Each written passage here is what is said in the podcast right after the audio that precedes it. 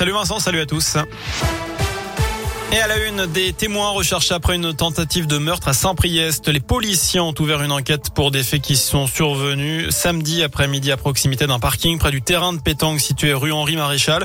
Toute personne ayant des infos est invitée à contacter la brigade criminelle du Rhône. On vous a mis le numéro sur l'appli Radioscoop et radioscoop.com. Moins d'un mois après sa réouverture, le pont de Couzon est de nouveau fermé à la circulation. Un camion hors gabarit a tenté ce matin de traverser la passerelle qui relie Roche-Taillée et Couzon au Mont d'Or au nord de Lyon. Il s'est encaissé très sous le portique d'entrée qui limite l'accès aux véhicules de plus de 3 tonnes 5 et 2 mètres 50 de hauteur. Le pont est donc fermé aux véhicules motorisés jusqu'à nouvel ordre. À retenir aussi cet hommage à Samuel Paty. Les presses universitaires de Lyon publient aujourd'hui le mémoire de maîtrise qu'il avait écrit alors qu'il était étudiant à Lyon.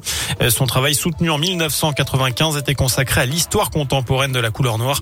Les bénéfices de la vente du livre seront reversés à la famille de Samuel Paty, assassiné après avoir montré des caricatures de Mahomet à ses élèves. Dans le reste de l'actu, un coup de pouce pour les à domicile pour les personnes âgées ou handicapées. Le Premier ministre Jean Castex annonce une enveloppe de 240 millions d'euros pour mieux rémunérer ses prestataires de services.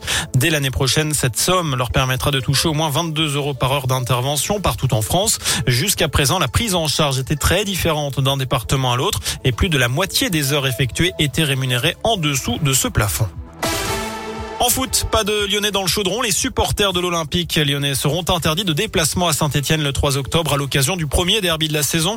La préfecture de la Loire, qui craint des débordements entre supporters, devrait publier un arrêté prochainement. Enfin, de son côté, la commission de discipline se réunit ce soir après les violences entre supporters survenues hier lors de la septième journée de Ligue 1. Des supporters marseillais ont traversé la pelouse à Angers pour aller se battre avec les ultras locaux et il y a eu 16 blessés dans une bagarre géante entre supporters de Bordeaux et de Montpellier. Sur ces bonnes nouvelles, on va souhaiter une très bonne soirée et tout de suite vous retrouvez Vincent. Et vous? Merci.